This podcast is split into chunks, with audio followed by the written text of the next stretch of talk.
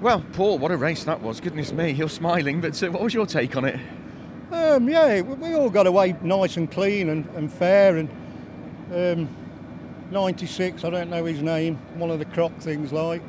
I think he thinks it's banger racing. Managed to hit um, uh, Wayne round, oh, I think it was on the second lap, or maybe even the, no, it was the first after the light's gone. Just bounded into the side of him, and then I passed him a couple of times. I passed him fair and square coming into the chicane, and the next minute I'm on full opposite lock because I've got tag behind, and you know I don't think they need explaining that it's supposed to be a non-contact sport, really. An opposite lock uh, in the rain with five tons underneath you, that must be quite a challenge. Yeah, yeah, it's like I said earlier on. When it started to rain, we all seemed to get a bit cautious around church and just knock it back a bit. Then as it come down, it come down. We're all going back round it, flat out again at 100 mile an hour. The grip just just come back.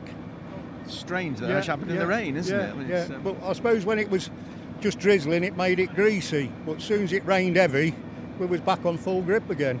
So um, a tidy third place for you. How much were you keeping your eyes in the mirror for, for what was behind? Well, I was looking in the camera, and I know um, that 96 had only got one headlight on, and I, cu- I couldn't see anybody behind me. To be fair, because of the spray.